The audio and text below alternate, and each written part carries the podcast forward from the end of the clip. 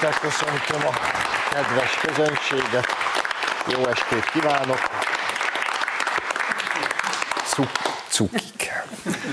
Sok szeretettel köszöntök mindenkit odahaza a képernyők előtt, és itt a stúdióban is. Túl vagyunk március 15-én, és egy szerintem csodálatos és felemelő békemeneten. Hányan voltak ott? Majdnem mindenki. Az a helyzet, hogy most azt a taktikát választotta a szeretve tisztelt ellenzéki sajtó, hogy meg sem próbál bármiféle számot írni, hogy hol hányan voltak. Én viszont vettem magamnak a fáradtságot, mint egyébként sötétben tartott és trágyával etetett gomba, meg sem kíséreltem magam mindenféle számtani műveletekbe bonyolódni, hát hiszen én, mi hülyék vagyunk, ráadásul már reggel tízkor be vagyunk rúgva. Úgyhogy az autentikus, a megfellebbezhetetlen és az okos oldalhoz fordultam. A hvg.hu-t vettem elő, ugyanis ők 2006-ban, 2006 októberében írtak egy nagyon hosszú, nagyon pontosan okadatolt, cáfolhatatlan, tényleg matematikai pontossággal kiszámolt cikket arról, hogy hányan férnek el a Kossuth téren.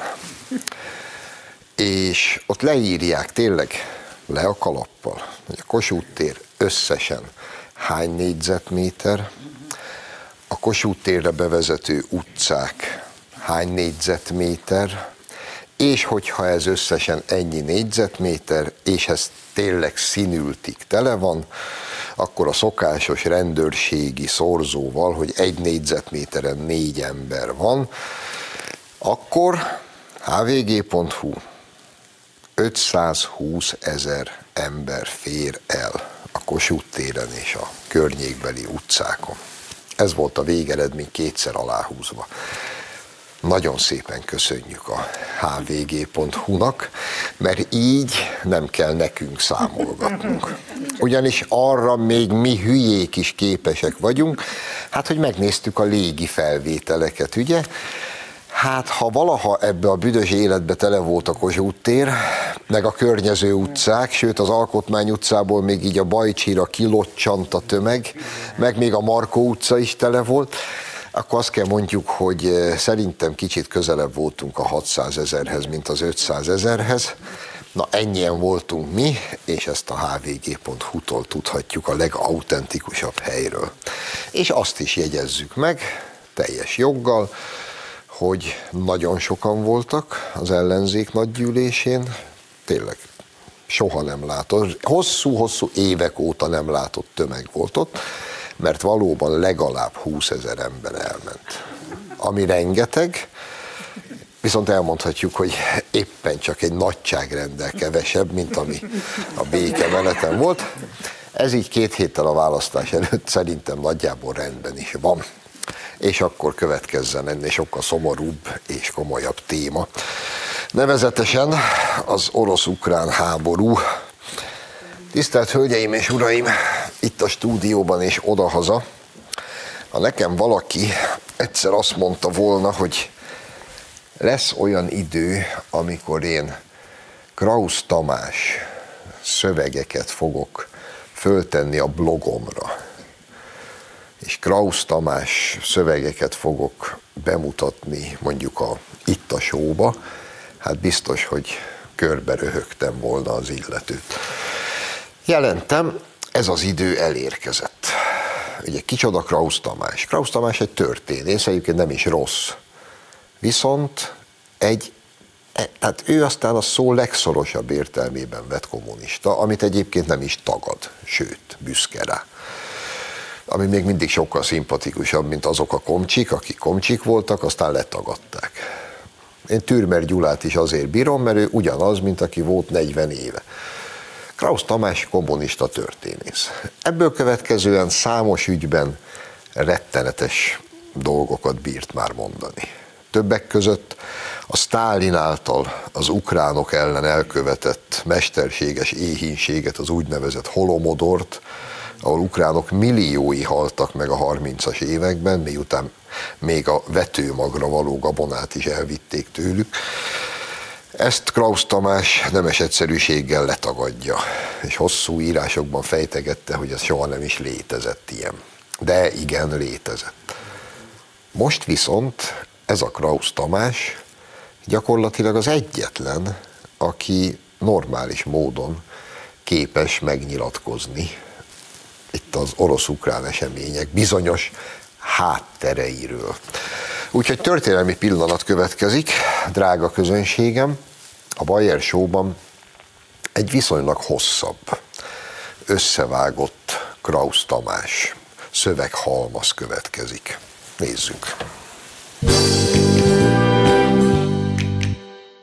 Hogy a Szovjetunió összeomlása után a nyugati vezetők Oroszországnak ígéretet tettek arra, Békert idézem, hogy egy jottányit sem tolják a nato keletre, sőt, mivel a Szovjetunió hozzájárult ahhoz, hogy a Egyesült Németország NATO tag legyen, gyakorlatilag feleslegessé is vált a NATO keletre kitolása, hiszen a szovjet hadsereg kivonult Kelet-Európából, feladta ezeket a második világháború folyamatában megszerzett érdekszférákat, és visszavonult gyakorlatilag arra a területre, amelyet hát Oroszországnak neveztek. 2014 elején megkezdődött Ukrajna átolása a nyugati érdekszférába. Talán a tisztelt hallgató emlékszik még arra, hogy 2014 elején Kievben a Majdán téren hatalmas tömeg keretében gyakorlatilag a törvényes elnököt megpucsolták, aki kénytelen volt elmenekülni az országból, és az amerikai Egyesült Államok Ukrajnát gyakorlatilag bábállamként ellenőrzés alá vonta. Kell mondani, hogy Zelenszky elnök is, mihelyt megválasztották, jelezte, hogy hát bizony Bandera és Suhevics, az, orosz, az ukrán függetlenség szimbólumai és nemzeti hősök.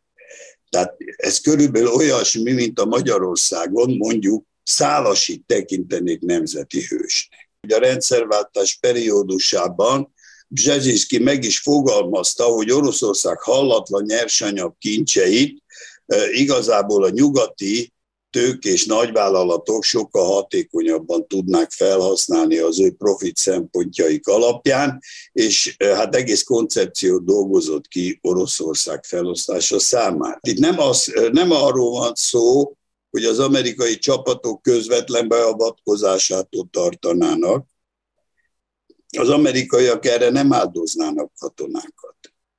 Na de tudjuk, Vietnámtól az iraki háborúig, Líbia lebombázásáig, azokat a galátságokat, amelyeket elkövetett a nyugat a világnak ezer részeivel szemben. Itt, itt, itt százezrek, milliók haláláról van szó, amely a NATO áldozatai lettek, és hogy a NATO-t valami békeszervezetként beállítani, amely a demokráciát képviseli, az enyhén szólva hát inkább viccnek számít, mint komoly dolognak. Hát nézzük meg, hogy a NATO hogy jött ki 20 éves háborúskodás után Afganisztánból, azokat a terroristákat hagyta hatalmon, akikkel szembe tulajdonképpen bevonnak. Az egész katonai offenzívának, amit vázoltam a, a NATO-nak, a, a, a keletre tolásának egy rasszista ideológia, egy beteges ruszofóbia a kifejeződési formája ez egy kultúrrasszizmus, egy civilizációs rasszizmus, amelyet liberális demokrácia zászlaja alatt hirdetnek meg. Az amerikaiak szeretnék az oroszokat kiszorítani az európai energiapiacról, ami természetesen majdnem lehetetlen, de az egész szankciós politikának egy jelentős része éppen az orosz energia és a német energia érdekeket sérti. Tehát itt a, a németek és az amerikaiak egyáltalán nem egy követ fújnak. Ez az egyik típusú ellenmondás, amire a figyelmet érdemes venni. A másik típusú ellenmondás, ami a, a Nyugat-Európa és Kelet-Európa között megvan, Nevezetesen, hogy az amerikaiak ismét most nem Nyugat-Európában akarnak katonákat állomásoztatni, mint a régi időkben, hanem Kelet-Európába szeretnék a pozíciójukat újra katonailag megszilárdítani. Aminek ugye megint, mint a korábban emlegettem, hát nyilvánvalóan imperialista céljai vannak. Noha minden, ugye a védelem, a demokrácia, a szabadság, stb. zászlaj alába helyezve, de hát láttuk, hogy mennyi ember halt már meg, és hogy mennyi és hogy milyen típusú demokráciát sikerült kialakítani a NATO beavatkozások nyomán Líbiában, Afganisztánban, Szíriában, és sorolhatnánk ezeket a keresztes hadjáratokat, amelyek semmilyen pozitív eredménye nem jártak. No, nehéz pillanat, nem? Mikor egy csúrantott komcsival kell úgy nagyjából egyetérteni. De most mégis eljött ez a pillanat. Klaus Tamás nagyjából elmondta a dolgok lényegét.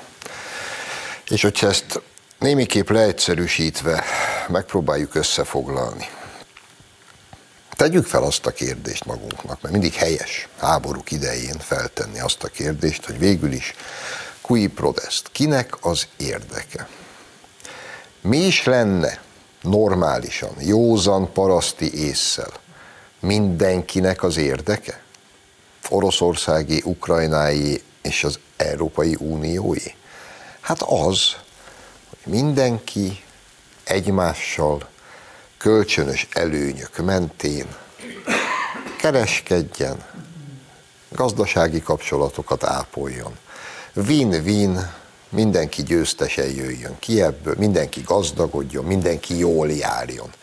Ez volna ugye a normalitás lényege. Ehhez képest mi van ma? Ma az van, hogy Oroszországot éppen visszabombázzák a középkorba.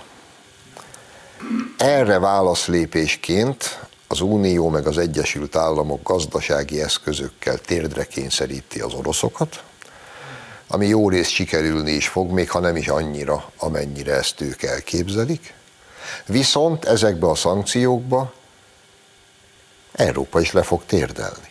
Ne tévedjünk. Ez történik. És ki az, aki teli pofával röhög a háttérbe megint? Az amerikai Egyesült Államok. Úgyhogy ezt kell nekünk mindig látni, és nem győzöm hangsúlyozni, hogy mert majd holnap szép hosszú cikkek fognak megjelenni, hogy a Bayer már a oroszokat mentegeti, mentegeti a fele. Nem rohanunk le országokat katonai erővel. Ezt szögezzük le, hogy ilyen nincs. Tehát attól még ugye azért csak szabad eltöprengeni okokon, háttereken, talán még nincs betiltva teljes mértékig a normális gondolkodás és csak szabad feltételezéseket levonni abból is, hogy ez az egész valójában kinek áll érdekében. És nem győzöm hangsúlyozni, hogy beszéltünk már itt a David Attenborough féle hasonlatról, hogy mindig arra kell figyelni, hogy kirázogatja az üveget, Sokan rázogatják ezt az üveget, mi magyarok hál' Isten nem vagyunk a rázogatók között, ezt kijelenthetjük, de hogy ezt az üveget leginkább az amerikai Egyesült Államok rázogatja, az fix. Arra kell figyelni. És hogy amire Kraus Tamás is utalt itt egy rövid néhány mondat erejéig, hogy egyrészt egy ilyen, ma még csak kultúr rasszizmussal állunk szembe, és valami elmebeteg mert tényleg amit ma a világ művel az oroszokkal szem, és nem a bevonuló orosz hadsereggel, még csak nem is Putyinnal, hanem a, egyrészt az orosz kultúrával, mint hogyha Dostoyevskynek bármi köze lenne a mostani ukrán elleni agresszióhoz, meg a egyszerű, csóró, nyomorult, hétköznapi orosz emberekkel. Hogy 40 éve Oroszországban él, vagy Németországban élő orosz, akinek van egy boltja, azt most kiírják rá, hogy itt ne vásárolj. De ezt már ismerjük egyébként, hogy puszíjam össze az drága németeket. Ezt már ismerjük, már kiírtak, csak akkor zsidók üzleteire, nem? Na mindegy, hagyjuk is. Egy biztos. Ma mindenféle dolog átrendezés alatt van. Ma nem ciki, hanem egyenesen sik ruszofóbnak lenni, sőt a haladó értelmiség szerint ez ma az egyetlen járható út. A haladó értelmiség egyébként úgy általában mindig a legnagyobb seggfejekből állt, legalábbis a második világháború vége óta nyugaton csak kretén seggfejek voltak haladó értelmiségiek, zárójel bezárva. Most ezek a ruszofóbiában élik ki frusztráltságukat, most éppen ebben a pótcselekvésben lelik meg életük értelmét, de ugyanezek mondjuk ide, haza Magyarországon most éppen eh, hát nem nagyon tudnak mit kezdeni nácizmussal, antiszemitizmussal, fasizmussal, náci elképekkel, leginkább nem ismerik fel őket. Pedig itt van ez az Ékárpád Dániel, ez a helyes szép gyerek, okos is, sugárzik az arcáról az értelem. A minap előkerült egy felvétel róla, hát de, szóval aki, aki nem ismeri fel, hogy Zékárpád Dániel ezen a felvételen éppen mit csinál, hát azzal nem nagyon tudok mit kezdeni.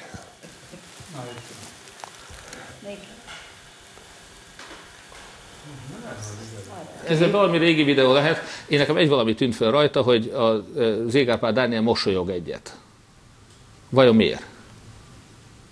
Miért mosolyog?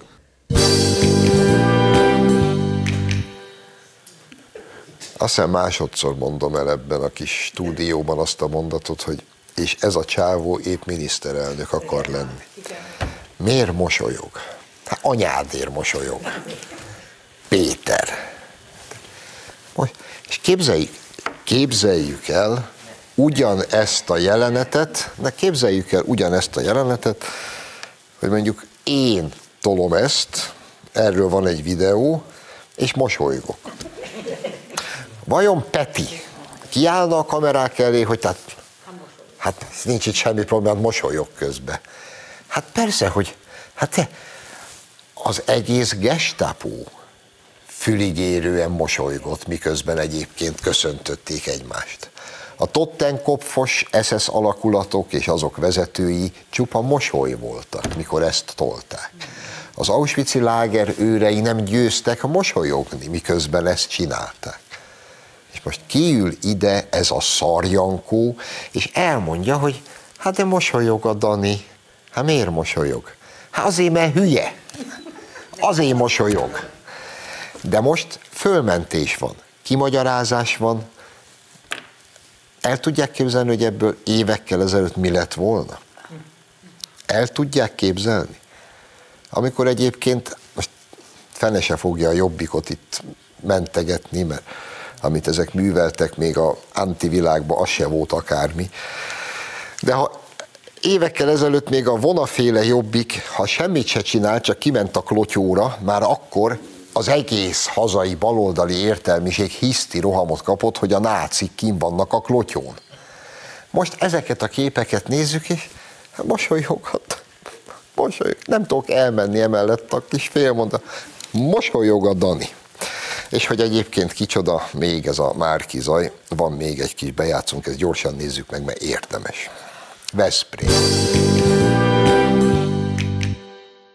te milyen kampányt Orbán, csinál, hogy csak minden szava Orbánról szól. Bocsánat, nem, Maguknak mi a program? Nem hallgatta meg? A programon beszéltem? Itt volt végig? Persze, itt Hát akkor hiába beszél magának Nincs? Hát itt mondtam el a programot. Csak Or- Péter, Bocsánat, el, vagyunk, el vagyunk késve, menjünk. 200 ezer forint De elnézést, őt átengedték az iskolába? Igen, átengedték. Csodálatos.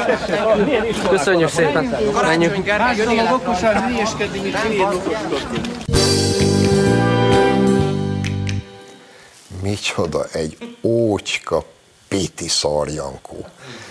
Egy kamasz srác oda megy, egy kritikus mondatot mond neki, hogy hát magának minden szava Orbán Viktorhoz. És nekiáll ez a gané egy kamasz gyerekkel, hogy magát átengedték az iskolába. Ez tényleg annyira könyörög a pofonér. Mi? Fú, de milyen jó lesne. Na mindegy, szerintem nem lesz miniszterelnök. Most pedig tartunk egy rövidke szünetet, és aztán Békés Márton, a 21. századi intézet igazgatója lesz a vendégem. Mindjárt jövünk vissza.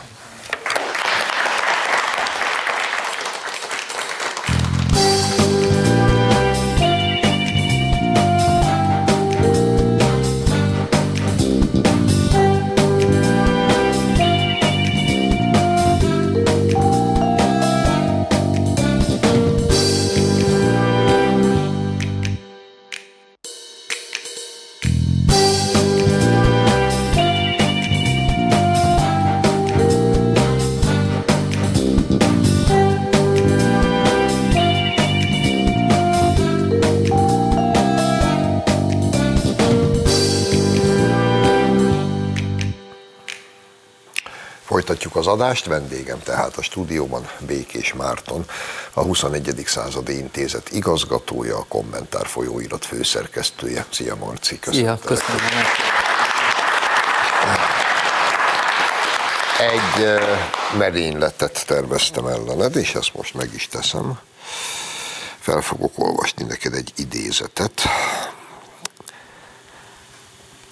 és nem mondom meg, hogy honnan van, és ki írta, és mikor írta, jó?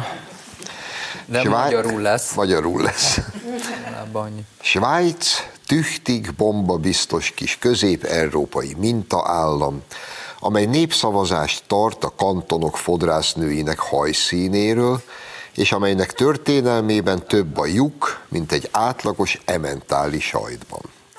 Svájc a második világháború idején visszaküldött, hogy úgy 30 ezer menekülő zsidót a határairól, mondván das Boot ist voll, megtelt a csónak, értsd, a benszülöttek hócipője holmi jött-ment idegenekkel. Az 1945 utáni gazdasági csodához persze jól jött a zsidók pénze, még ha a gyilkosaik is rakták azt a svájci széfekbe. Ötlet?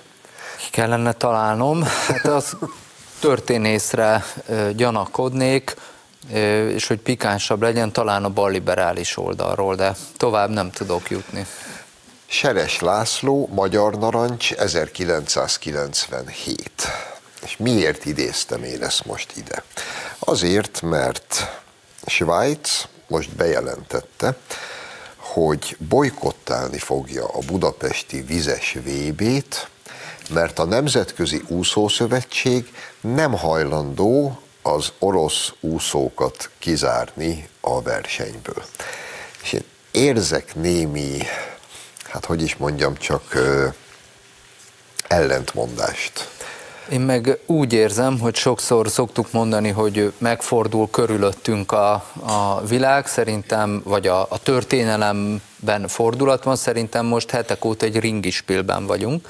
Hát annyi ö, politikus tagadja meg a korábbi ényét, annyi régen meggyökerezett, akár általunk is ismert kód oldódik szét. A, nyilván a háború nyomása, akár a koronavírus járvány utóhatásai is itt vannak, de én azért ebben a helyzetben, ahol most, vagy abban az időben, ahol most beszélgetünk, ott azért nagyon furcsa jeleket tapasztalok. Tehát a, az a fajta antirasszista konszenzus, az a fajta 45 óta Európa elvileg egy antifasiszta konszenzusra Európa nyugati része biztosan arra esküzik, ez mintha, mintha oda lenne, tehát itt most a, a, az orosz ajkúak, akár az orosz kamionsofőrök ellen elkövetett már-már merényletnek beillő tettek, Németországban nyilv, nyilvános, hogy orosz ajkú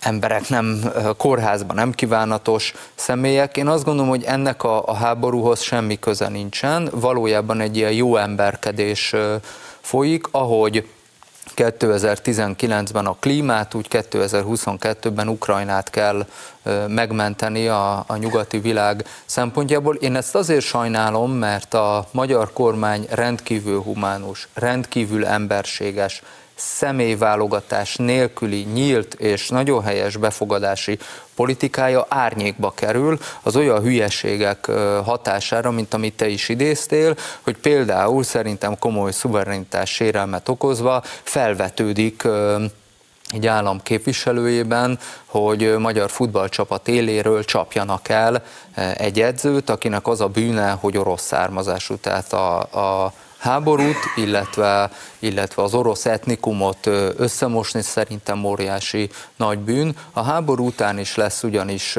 reméljük, lesz ugyanis világ, reméljük jobb világ lesz, és ebben a világban Oroszországgal is, és Ukrajnával is, és az Egyesült Államokkal is mindenkinek együtt kell élnie, és ezeknek az országoknak is együtt kell működnie, különösen a világgazdaság megóvása érdekében.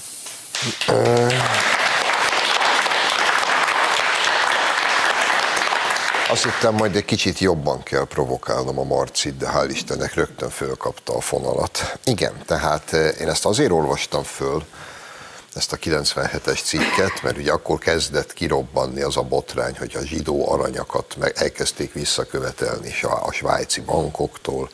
Ez az a Svájc, amelyik a nácik pénzét és a zsidók aranyát mindenféle skrupulus nélkül eltette, használta, egyébként pénzelte a nácikat, most pedig eltartott kisújjal, ő nem jön a vizes VB-re, mert lesznek orosz úszók is.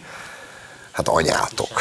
És csak hogy egy, egy pillanatra folytassuk még ezt a dolgot, hogy amire utaltál egy fél mondatban.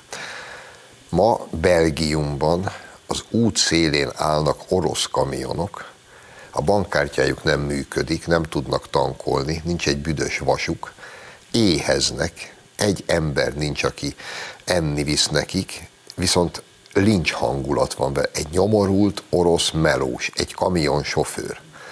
A Milánói Egyetemen fölmerült, hogy a irodalomtanszéken betiltják Dostoyevskit, Londonban egy koncertteremben a kretén angolok tüntetni kezdtek egy Csajkovszki darab ellen, tényleg mindenkinek elment az esze. Az orosz az új zsidó? Ugye, amikor ilyen hisztéria van, akkor ennek még nem látjuk, hogy hol van a vége. Tehát amikor Dostoyevsky, Csajkovszkit adott esetben Puskint kiírtjuk a, a világ emlékezetéből, akkor nekem az a gyanúm, hogy ez a cancel culture, ami az Egyesült Államokat megőrítette az elmúlt években, az most globális mértékben zajlik. Ebbe, ebbe a helyzetbe a, a higgadsága, hogy a miniszterelnök úr mondta egy más kontextusban, a stratégiai nyugalom volna a a megfelelő. Azt hiszem, hogy ez tudja a kedélyeket hűteni, és minél előbb pontot tenni ennek az egész háborúnak és a háború körüli kulturális felfordulásnak a végére. Ehelyett most az történik, hogy szerintem háborgó lelkiismeretű nyugati országok politikai elitje orosz ellenes, egyelőre csak kulturális programot hirdetnek. Ezzel egyébként most ha ez kezd áthullámozni, főleg a szankciók miatt, meg ezekkel a önkéntes kezdeményezésű dilizések miatt egy olyan helyzetre is, hogy kezdődik a gazdasági, kereskedelmi, kulturális kapcsolatoknak a megszakítása, amiből lehet, hogy most tavasz és nyár elé nézünk, és jelenleg ez nem tűnik olyan nagy problémának, de amikor a búzaár, napraforgó piac adott esetben a műtrágya ár elkezd emelkedni, és Oroszország is a maga ellenszankcióit megteszi, akkor elég komoly probléma lesz. Tehát csak nagyon röviden ennek a, a végére, hogy ennek a, a háborúnak az árát valakinek meg kell majd fizetni, és ennek a, az orosz ellenes dilinek az árát is valakinek meg kell fizetni. Én úgy látom, hogy a magyar kormánynak az az érdeke, hogy ezt nem a magyar lakosság fizesse meg, jó volna ebből kimaradni. Hagy hozzak ide még valakit, méghozzá történészt. Ugye te úgy fogalmaztál, az imént, hogy eh, szétesni látszik többek között az a konszenzus, ami a második világháború után meghatározó volt, ez az antirasszista, antifasiszta konszenzus. Jó, akkor hagy idézzek ide valakit, valamit, mert azóta egyszerűen fel, fel nem tudom fogni, hogy mi történik. A Telex című nagyívű portálon jelent meg Ungvári Krisztián történésznek egy szép hosszú cikke, ami arról szól, hogy ugye most mindenképpen az ukrán nácikat ki kell mosdatni a szarból. Nincs többé ukrán náci. Azov légió, Sztyepán Bandera, ezek zárójelbe vannak téve. Egyébként Kelet, Kelet-Ukrajnában 14 után effektív ezer számra öltek oroszokat, ezek a különítményesek, zárójelbe zárva. Ungvári Krisztián sok egyéb mellett a következő gondolatmenetet engedte meg magának a Telexem. Jó-jó, itt a második világháborúban persze voltak zsidó ellenes pogromok, meg megöltek az ukránok egy csomó zsidót, meg voltak ezek a szörnyű különítmények, meg ukrán SS osztagok, igen. De hát végül is lássuk be, a zsidók kommunisták voltak, úgyhogy hát kvázi, hát ez úgy érthető. És amikor ezt elolvastam, akkor úgy eltöprengtem, hogy úgy képzeljük el, hogy én írok egy cikket arról, hogy végül is a nyilasok hát tök érthető, nem? Hát 19-ben az egész tanácsköztársaságot a Garbai Sándor kivételével mind zsidók csinálták, és akkor tök, tök érthető, hogy belelőtték őket a Dunába. Képzeljük el, hogy ezt megírom. És ezt ma az ukrán náci kapcsán ez az Ungvári Krisztián nevű szemét gazember gondolkodás nélkül leírhatja, majd jön a 444 és folytatja a gondolatmenetet, és ő is elkezdi fölmenteni az ukrán nácikat. Na ehhez mit szól? Ugye nehéz a helyzet, mert egyszer meghallgattam egy vitát, a Ungvári Krisztián és Krausz Tamás vitatkozott egymással. Itt az ember azt mondja, hogy ebbe a, a szellemi párbajban minden golyó jó helyre megy, tehát nincs... Az első részben sok, sok Krausz Tamást hallgat. Sok probléma vele, és Krausz Tamás ott azt mondta, hogy történelem szemléletét tekintve Ungvári Krisztián revizionista, mentegeti a, a nácik bűneit, pedig hát a nagy honvédő háború, Sztálin elvtárs és a többi.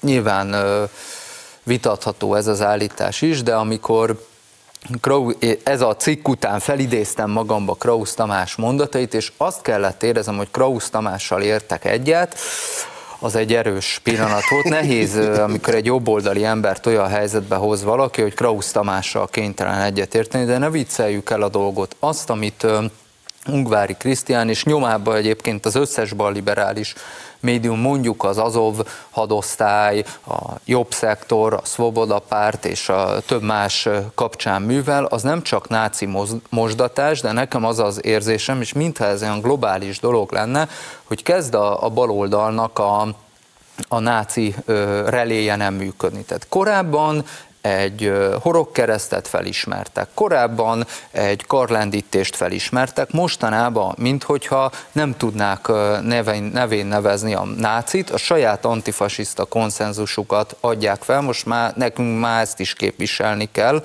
mert kezd a, a világ eresztékeiből széthullani, tehát hogyha az ember azt látja, hogy a Kelet-Ukrajnában az Azov, ami genocidiumot valóban elkövetett a orosz nyelvű lakosság ellen, felvételek vannak az Ogyesszai Szakszervezeti Házban bennégett oroszokról. Elégettek embereket. De ott van egyébként a Kárpáti Szics, ami pedig a kárpátaljai magyarok ellen művelte ugyanezt, és, és fél tucatnyi hasonló, vagy tucatnyi hasonló szervezet van, és ezeket mentegetik, akik nyíltan Bandera képpel, aki hát az ukrán szálasi volt, napkereszt képekkel, fekete nap szimbólumokkal, adott esetben farkasoroggal vonulnak fel, és jelen pillanatban is ilyen jelképek alatt küzdenek, akkor nekünk nem az a dolgunk, hogy igazságot tegyünk, és ukrán oldalra álljunk, vagy orosz oldalra, magyar oldalra kell állni, a magyar oldal pedig azt mondja,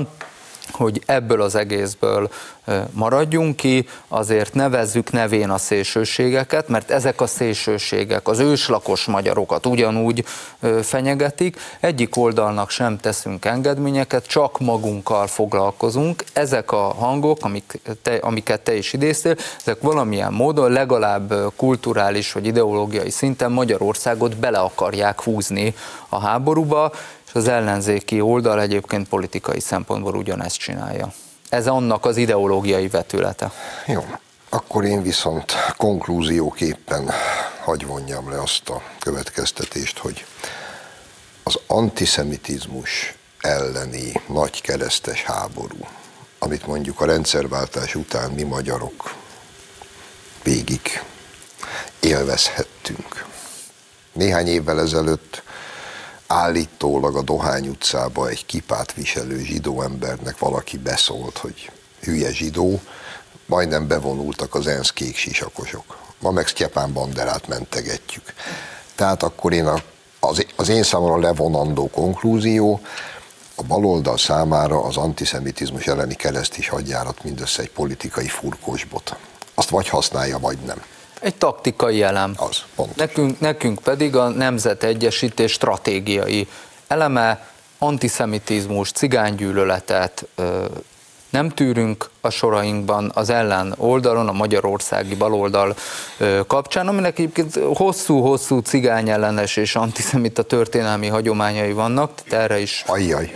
akár ki lehetne térni, ők pedig taktikai okokból ahogy a szélirány fut, úgy változtatják ezeket, de egyébként pontról pontra kiderül, hogy a soraikba ugyanúgy továbbra is ott vannak a cigány ellenesek, a zsidó ellenesek, hiába az aktuális kistérségi ö, messiásuk, akiket maguk fölé választottak, hogy mit mond, az teljesen mindegy. A lényeg ugyanaz marad. Karinti Ferenc írja a naplójába a 70-es években, nagyjából szó szerint megjegyeztem. Nem értem, a pesti zsidó újságírók úgy szídják Izraelt, mintha külön pénzt kapnának érte, miközben mindnek van rokon a Tel Avivba. Írja Karinti Cini, aki egyébként zsidó, tehát írhatja. És az egész 40 évnyi kommunista időszakunkban ugye Izraellel nincs diplomáciai kapcsolat, Izraelt gyűlölni kell, Izrael a fasiszta állam, azt hétfő rendszerváltás, kedden beleomlanak ugyanezek Izrael nagy szent fenekébe. Tehát csak, és most meg megint Izraelt kell utálni, és megint az arabokat kell imádni. Rajongok a komcsiki. Térjünk rá, még van öt percünk, Marci. Most jelent meg egy könyved, Nemzeti Blokk címmel. Azt írod többek között, hogy az Orbán rendszer csak belülről magyarázható meg, nem függetlenítve az ország történelmi hagyományaitól, sem a rendszer névadójától, és azt írod, hogy a rendszerváltás óta eltelt időszak fele Orbán Viktor kormányzásával telt, 16 évet töltött ellenzében, mint kormányon, és Orbán Viktor 2010 óta tartó egyhuzamban való kormányzásával nem csak a Betlenféle konszolidációs időtartamot, ugye 21-31 haladta meg, de az ezredfordulós polgári kormányzás időszakát hozzá számítva Tisza Kálmán dualizmuskori másfél évtizedes regnálásának rekordját is megdöntötte. Hogyan tudta ezt megtenni? A rendszer névadója. Hát kellő demokratikus felhatalmazással, ez a legfontosabb, mert Betlen idején, Tisza Kálmán idején, hát mindannyian tudjuk, szűk volt a, a cenzus, virilista volt, adott esetben a nők nem is szavazhattak, Betlen idején már igen, de nagyon meghatározott módon. Európában egyébként az egy komoly női szavazati lehetőség volt, mert Európában ez akkor még nem így működött, minden esetre az, hogy az egész társadalom a szavazatával legitimálni tudjon és konszenzussal övezzen egy rendszert, ez ilyen módon nem volt adott. A 90 után ez hál' Istennek adott. És azért eltelt 32 év, az, hogyha egy politikus a 32 évnek a felét tudja kormányozni. Ebből 12 évet egyhuzamba, ráadásul két különböző választási rendszerbe háromszor szerezve kétharmados felhatalmazást, és én mindig mondom, hogy ehhez a ezredfordulós polgári kormányzást azt hozzá számítjuk, mert hogy a polgári Magyarország álma az nem ért véget, hanem éppen kiteljesedőben van, sőt még szélesebb néprétegekre tudja a kormányzás a polgári polgárosultságnak a kívánalmát kiterjeszteni, tehát akkor ez nem a véletlen műve. Azok, akik kívülről akarják ezt a rendszert megítélni, és olyanokat mondanak, hogy hibrid rezsim, meg most bocsánat, kompetitív autoriter rendszer, és más ilyen politológiai túlmagyarázások, és ilyen intellektuális bonyolultságok, tehát valójában értelmetlenségek, azok nem értik, hogy ez miért működik. És ezért lehetett az, hogy Karácsony Gergely egy videóban, aki maga egyébként politológus, azt mondta, hogy ő nem gondolja, hogy a jelenlegi helyzetben a Fidesznek, e, ezt mondta, hogy az nem lehetséges, hogy ugyanannyi szavazója legyen. Tehát Ezek az emberek elvileg ebben az országban élnek, de nem értik, nem tudják, nem fér egyszerűen a fejükbe, hogy Orbán Viktort és a, és a kormányzását önkéntes, nagyméretű népi felhatalmazás tudja a kormányon tartani, hiszen az emberek érdekében, a magyar emberek érdekében történik itt a kormányzás. És hiába megyünk el a, a békemenetre, és kilenc békemenet volt eddig, mindig több és több ember vonul több és több zászlóval, nagyon erős üzenetekkel, és az ő tüntetéseik pedig nem csak magyar zászlók hiány vannak, de gondolat és intellektuális innováció hiány is. Nem tudják megérteni, hogy, és az arányszámokból se tanulnak. Tehát, hogyha valahol felvonul félmillió ember önszántából önkéntesen támogat egy kormányt, ők pedig düböl nem képesek kivinni az utcára mondjuk 20 ezer embert, akkor az elgondolkodó kellene, hogy legyen, főleg egy politológusnak. Én szerintem a megoldás az nem másban van, mint hogy a nemzeti együttműködés rendszere, ami egyébként egy csodálatos nyelvi találmány ilyen formán, az a nemzet keretében egy integratív konszenzust ajánl a magyaroknak,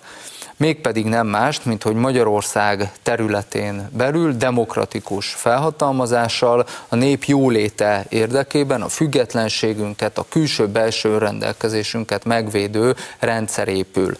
Ez egy hosszú távú gondolkodás. Tehát és ezért gondolom, hogy a, az ezredfordulós polgári kormányzás és az elmúlt 12 évet egybe kell számítani, ekkor fog az kijönni, hogy itt hosszú távú stratégia van. Tehát eh, amikor eh, a magyarországi baloldal megrendül egy-egy választási eh, sikerén a Fidesz-KDNP-nek, akkor nem értik, hogy a Fidesz-KDNP több választási ciklusba gondolkodik előre ez stratégiai gondolkodás, szellemi innovációt, és tulajdonképpen valami nagyon mély kulturális konszenzust jelent, itt nem egyik pillanatról a másikra történik kormányzás, a jelenlegi Orbán rendszernek a, a gondolkodási íve, vagy az időbeli távlata szerintem évtizedekben mérhető, de úgy is szoktam fogalmazni, hogy a cél az, hogy ne csak elmúlt ezer évünk legyen, hanem elkövetkező ezer évünk is. Marci, köszönöm szépen. Köszönöm, hogy itt voltál, önöknek köszönjük a megtisztelő figyelmet, jövő héten a szokott időben találkozunk. Minden jót, viszontlátásra!